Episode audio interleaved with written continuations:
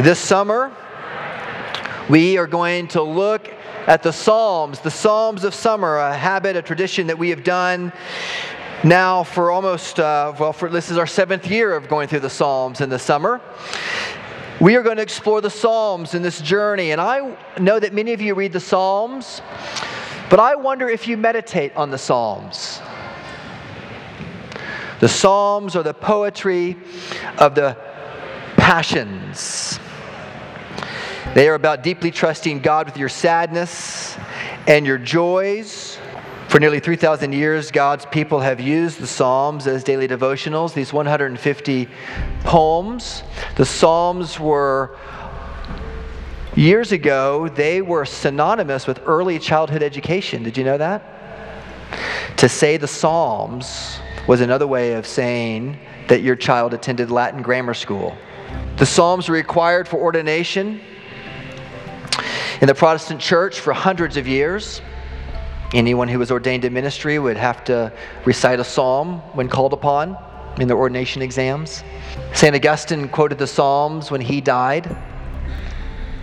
So too did Jesus. And so as a church, we're learning how to develop a heart for the Psalms.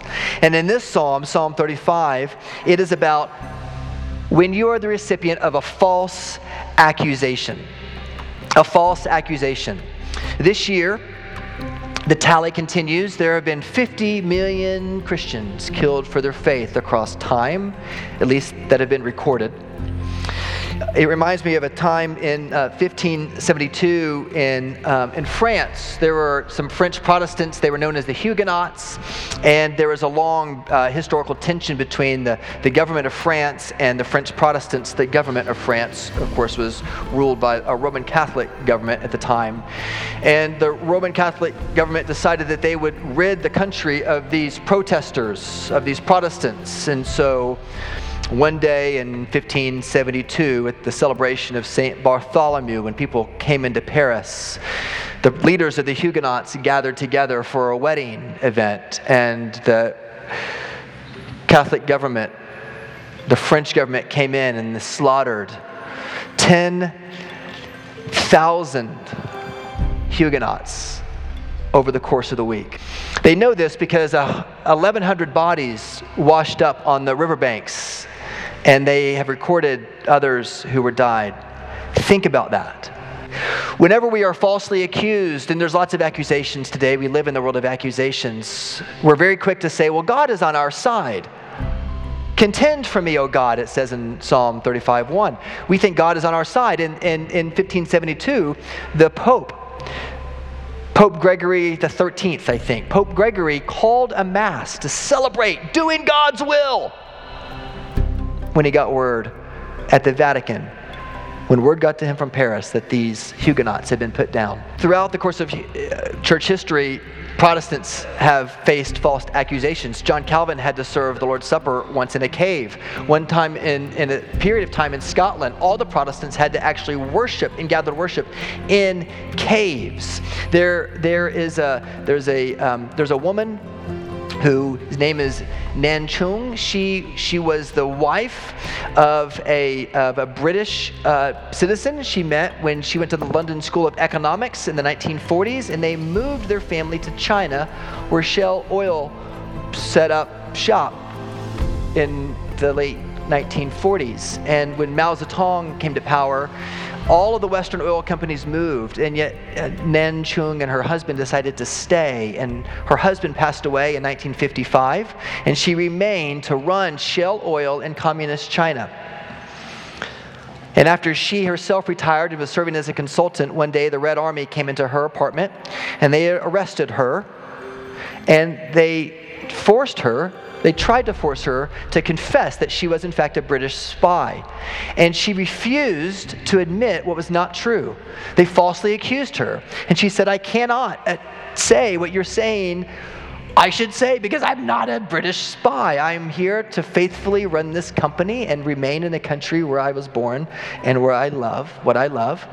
And so she was put away in solitary confinement for six years by the communist government. And she refused the whole time. She was an amazing woman of integrity. All she had to do is just sign a piece of paper that says she was a British spy and she could go back to London. And she did not do it. Why? Because it wasn't true. Now, we live in a world of accusations today. They're all over the place. And there are certainly many, many accusations that you read in the media which are true, that the justice system rightly um, uh, sentences those who've committed uh, egregious crimes, but there are also, for everyone, there are many, many false accusations. And you may know this. Do you? And in Psalm thirty-five, David develops for us the, the soft skills that we need to endure false accusations. And you see in Psalm thirty-five, you see these beautiful movements. You see verses one, uh, one down to uh, verse uh, eleven, uh, verse ten, where you see that David prays for deliverance. You see in the second half of the psalm that David prays and advocates for justice. For, for justice, he laments the injustice.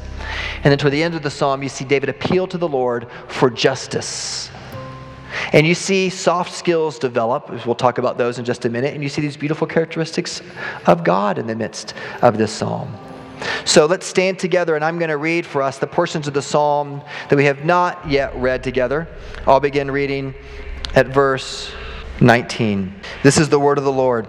Let not those rejoice over me who are wrongfully my foes, and let not those wink the eye who hate me without cause, for they do not speak peace. But against those who are quiet in the land, they devise words of deceit. They open wide their mouths against me. They say, "Aha! Aha! Our eyes have seen it." You have seen, O Lord. Be not silent. O Lord, be not far from me. Awake and rouse yourself for my vindication, for my cause, my God and my Lord. Vindicate me, O Lord, my God, according to your righteousness, and let them not rejoice over me. Let them say in their hearts, "Aha! Our heart's desire." Let them not say, rather. Let them not say, "We have swallowed him up." Let them be put to shame and disappointed altogether who rejoice at my calamity. Let them be clothed with shame and dishonor who magnify themselves against me. Let those who delight in my righteousness shout for joy and be glad and say forevermore, "Great is the Lord who delights in the welfare of his servant." Then my tongue shall tell of your righteousness and of your praise all the day long. The grass withers and the flowers fade, but God's word stands forever. This is the word of the Lord. Thanks be to God. Welcome to the podcast of Trinity Presbyterian Church in Owasso, Oklahoma. Our passion is to show that grace changes everything in Jesus Christ by equipping you to rest in worship, grow in community, and rediscover your calling. To join our body in financial support of this ministry, visit our website at trinity owasso dot com. Psalm thirty-five, in a sentence, teaches us to appeal to God for vindication when others falsely accuse you of doing evil, and count on God's deliverance in the future because He is just. In this psalm, David first cries out for deliverance. There are numerous accounts today of, of accusations. We read these in the news. And aren't you tired of all these um, power dynamics where people have been abused by bosses or employers or by people who, in some power differential, took advantage? You, you read about this in, in the secular corporation. You read about this in, in the media. You read about this, and you even see this in the church. To the, the travesty of all of these. And I just want you to know that while this psalm is about false accusations, if you've ever accused someone or you have ever been the victim of sexual violence or of an accusation that deeply cut to the heart, I want you to know that this church, This church, if we ever hear of any impropriety by any volunteer or staff member of this church, we don't try to handle that internally. We reach out to the authorities, and we will protect you. And we will provide for you at every turn that we may. And some of you know this personally, and it's very hard. So as we talk about false accusations, you know this too, because whenever you whistleblow on your employer or wherever you, you talk about something that has happened to you, and you know it's true, oftentimes in the power dynamics, the script is flipped on you, isn't it? And so this prayer can also become your prayer, because unfortunately sometimes the victims are falsely accused of being perpetrators, doing this for attention, money. You're doing this for a name. Oh my gosh. So please hear us. Whether you are falsely accused or you perhaps have been the victim of some very monstrous event, we want you to know that this psalm is for you. Some of you know what this is like because at work you've been falsely accused. Uh, you know, somebody comes up for a promotion and and and they they they aren't able to have that promotion yet because there's a claim against them that somehow somebody falsely accused them through some vindictive means at work. Have you ever had that experience? You know what I'm talking about. Christians, the Psalms are medicine for your soul. They aren't just there to say, oh yeah, yeah, those are nice, we'll read them on Sunday. They are there for you to go to in the midst of these situations. And here, David cries out for deliverance, verses one to ten. He cries out. The Psalm says of David, La David in Hebrew. It means of David or for David. And when you read the Psalms, and, and this one is written of David, as almost eighty-four others say of David in the, in the superscript, you read them of David in three ways. David as the individual David. You read them as David also as the representative of all of the covenant people of God, as the king of Israel. And you read it also as David as a type of Christ, who David is pointing us to the true David, who also prayed this prayer. He cut his teeth on the Psalms. And so David says, Oh, Lord, contend. Contend for me. We don't know where in David's life the psalm may have emerged, but in First Samuel chapter twenty-four is a, is a place that he may have written the psalm. When, remember when, when Saul is accusing him of trying to overthrow Israel, and David goes on the run. He's on the run from Saul, and Saul is hunting him down as a bounty hunter after his prey. And, and, and Saul camps out in the cave, and his men, they don't know that David's men also are camped out in the cave. Do you remember this story, First Samuel chapter twenty-four? And so what does David do? David has such respect for the king that he goes to Saul and he cuts off a corner of his garment. And he says to Saul, this is evidence that the accusations against me are not true. I could have killed you, but I didn't. I respect the one that the Lord has put in authority over me as the king of Israel, however evil he may be.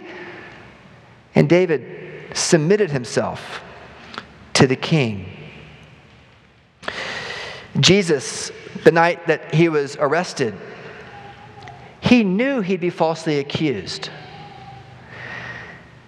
And he was not surprised when the soldiers walked up and saw Judas's shadow dancing in the torchlight. And in Gethsemane, before that, he asked the Father, Lord, take this cup from me, but not my will, your will be done. Jesus did all of that, friends, knowing that he would soon be falsely accused. When Jesus is teaching his disciples in John chapter fifteen, he says, he says to them, the world has hated me, and you know what?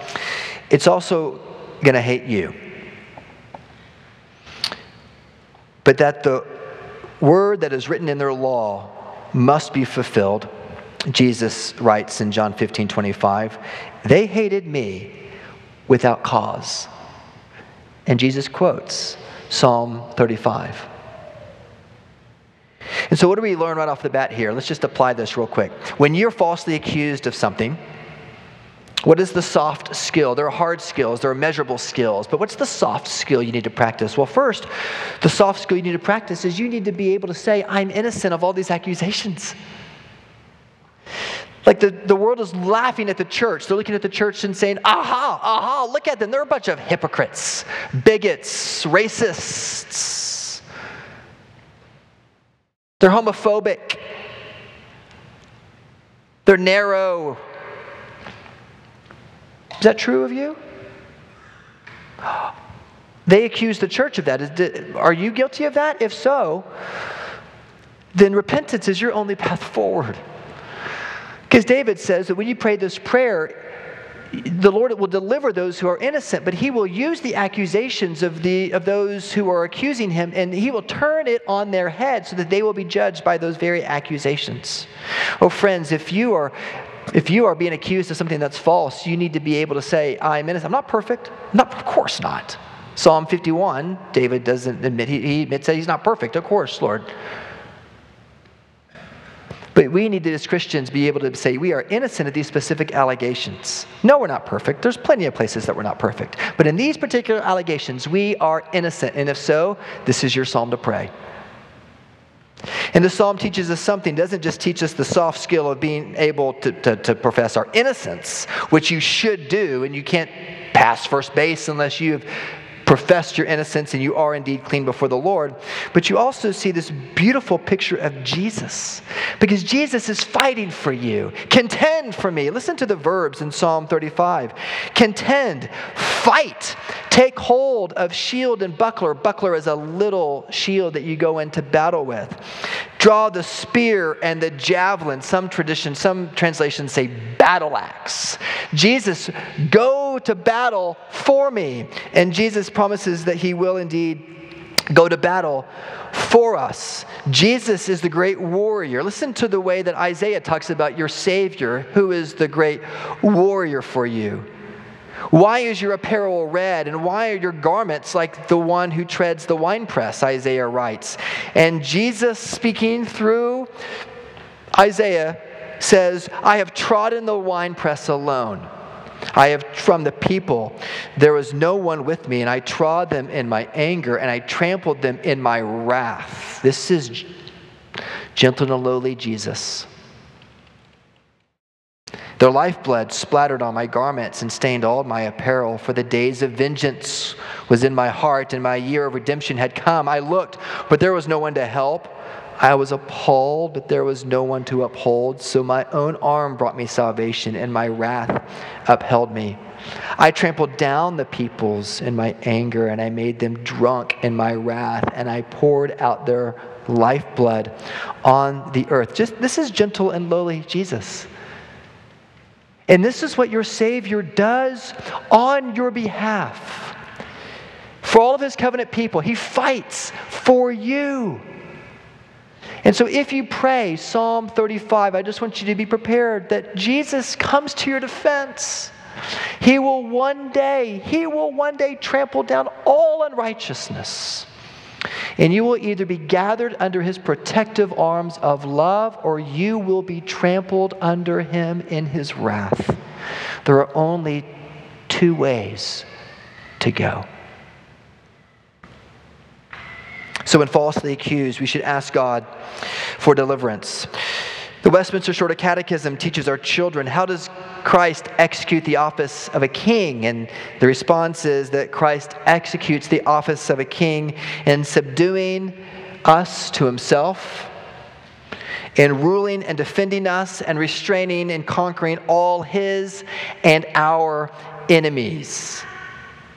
For without cause they hid their net from me. Without cause, verse seven, they dug a pit for my life. In verses four to eight, he shares these accusations. In verses nine to ten, he comes to the Lord in prayer with a confident prayer.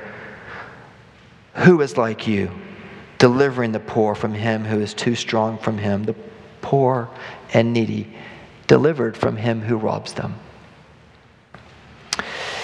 Second, David not only cries out to God, but he also laments injustice, which teaches us our second soft skill. That is, to lament the injustice of the world and to give yourself permission to do that.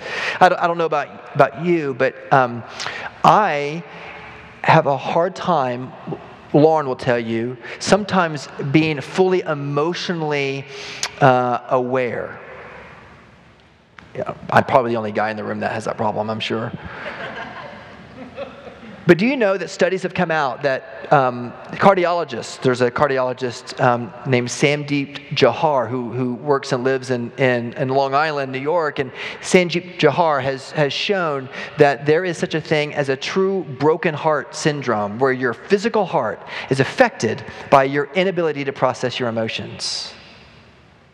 And in fact, why is it that uh, Lauren happens to uh, to work on occasion as a home health uh, nurse? And so I, I I asked her this week, why are like ninety-eight percent of your clients men? And um, uh, she says, well, you know, I, that's a great question. But almost all of them are. Why? And she said, I think because women probably know how to process their emotions better, and the stress that these men endure over time take a toll on their physical body. And so Psalm thirty-five, men, if you begin to pray this, it may give you five more years of life, and I'm not kidding. Like being able to process your emotions, giving you permission to lament what is sad. Some of us are like, well, let's just turn the page and let's move on. No, you need to sit in lamentation. Cry out to him.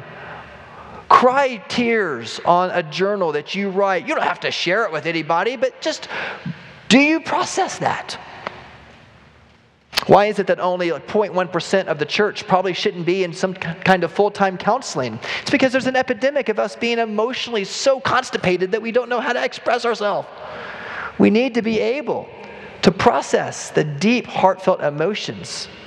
And the Psalms give us the ability to do that. And so as a first step, would you, brothers especially, just join me in like praying Psalm thirty-five and saying, Lord, I don't know really how to do this well, but I'm going to pray this. And would you m- marinate my heart in the ability to cry out to you so that my first response whenever I'm falsely accused or whenever something happens is to run to you in prayer. And we have to do this well as a church because, you know, I was talking to the ministry staff this week about how false accusations are incredibly hard to get around, especially in ministry. They seem to follow you. And a false accusation is, is you know, it's it's like it's like you crease your Jordans, right? It's like it's like it's this mark upon you that you that you can't get you can't get rid of over time because the the Lord um allows us to sometimes go through things that we don't understand for His glory and for His good.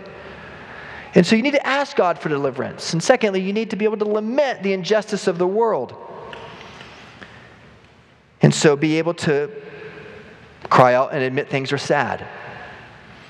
And you can do that because we learn something about God here, and that is that God is the judge of all men. Christ is the judge of all men. Malicious witnesses rise up, verse eleven. They repay me evil for good. I prayed, and I, my head was bowed on my chest, and I went through, and I grieved for my friends and my brothers, and they rejoiced at my stumbling. How long, O Lord, will you look on? Rescue me from their destruction. He is calling on Jesus to be the judge that he will be one day when he makes everything new. So ask God for deliverance. Lament the injustices of the world. See Jesus as the warrior that he is, that he will come and fight for you. See him as the judge who will one day turn everything that's wrong with the world to rights. Jesus taught his disciples, stop judging by mere appearances, John seven twenty-four, and make a right judgment. Only Jesus can make the right judgment perfectly. And he will one day when all of us stand before his tribunal. And some of us covered in his righteousness will feel his embrace, and those who do not have faith in Christ will feel the wrath as he trods them down in his justice. And thirdly, in verses nineteen through twenty-eight, David here appeals to God for justice. In only two of the Gospels do we see Jesus' cry of sadness in the garden? But all of the Gospels, in Matthew twenty-six, in Mark fourteen, in Luke twenty-two, and in John eighteen, they talk about Jesus going to the garden to appeal to God for justice. Lord, let this cup pass from me. Let there be some other way. Not my will, but your will be done.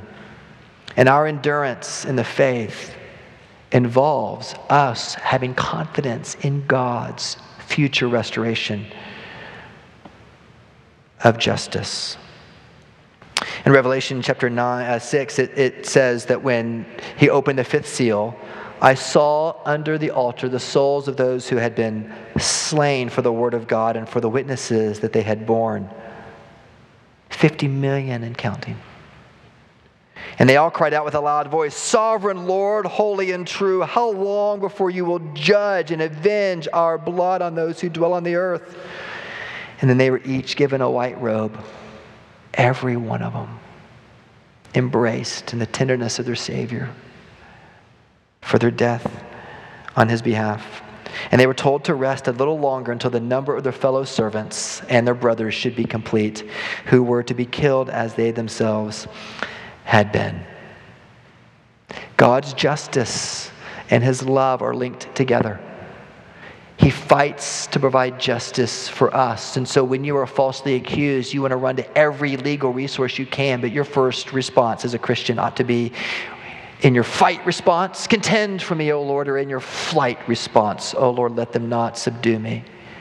It ought to be to run to the Lord in prayer to deliver you first. It ought to be to lament the injustices of the world, and it ought to be to appeal to the Lord for justice. Notice the language of verse uh, seven. It says, for without cause they hid their net from me. Then notice later in verse nineteen, let not those who rejoice over me do so, those who hate me without cause. Verse twenty-three, awake and rouse yourself from my vindication. This is, this is David. This is Jesus praying in the garden. Lord, come to my vindication. Be my attorney to argue my case, please. And Jesus, of course, cried out to his Father to be his great advocate. And his Father turned his face away from Jesus so that Jesus could be your advocate when you're falsely accused. And Jesus is indeed our advocate. Jesus is the one who says, I will take up your case. Second Timothy chapter three, we read all about these last days. And, and Jesus says that these last days are all those days after my resurrection when I will come to you by the power of the Holy Spirit and I will prepare you for the consummation of all things. I will restore justice and I will provide for you. So brothers and sisters, listen, we we need to be able to develop the soft skills of crying out to God first. Don't ignore it. Don't run to other means. Learn to pray Psalm thirty-five. Let it be medicine for your bones. Be innocent of the accusations that are against you. If not, repent and own up to them and face the justice that may be due. Appeal. Cry out. Lament the injustices of the world and appeal to the Lord for final justice, and he will indeed bring it because he is faithful and he is true and he is your advocate. And if you're here and you don't have faith in the Lord Jesus, then you don't have an advocate. There's nobody to intercede for you before an infinitely holy God. But today you can. You can believe. And Psalm thirty-five can be more than just words on a page. It can be your medicine to cry out as your Savior also cried out. Through his arrest and his trial, he did not, did not open his mouth. Why? Because he was preparing to be your defense attorney for all eternity because he loved you. Would you cry out to him when you are falsely accused? Appeal to God for vindication when others falsely accuse you of doing evil, and count on God's deliverance in the future because he is just. And as we come to the Lord's table this morning, we come as a statement of faith saying, we trust in your advocacy for us. Oh Lord, would you restore us? And for those of you who are enduring false accusations even now, would you allow the Lord's Supper to be the means by which Jesus gets his arms around you yet again and says, I will restore justice. Nothing is done without my knowledge. I know you're innocent, and I will ultimately defend you. It may not satisfy you completely on earth, but I promise you in a billion years from now, when we are in glory together, you will see the justice that I upheld for you at every turn by giving you my life and my promise of restoration. Thank you for listening to our podcast. If you would like more information or would like to help support the local body of Trinity, please visit our website at trinity owasso dot com.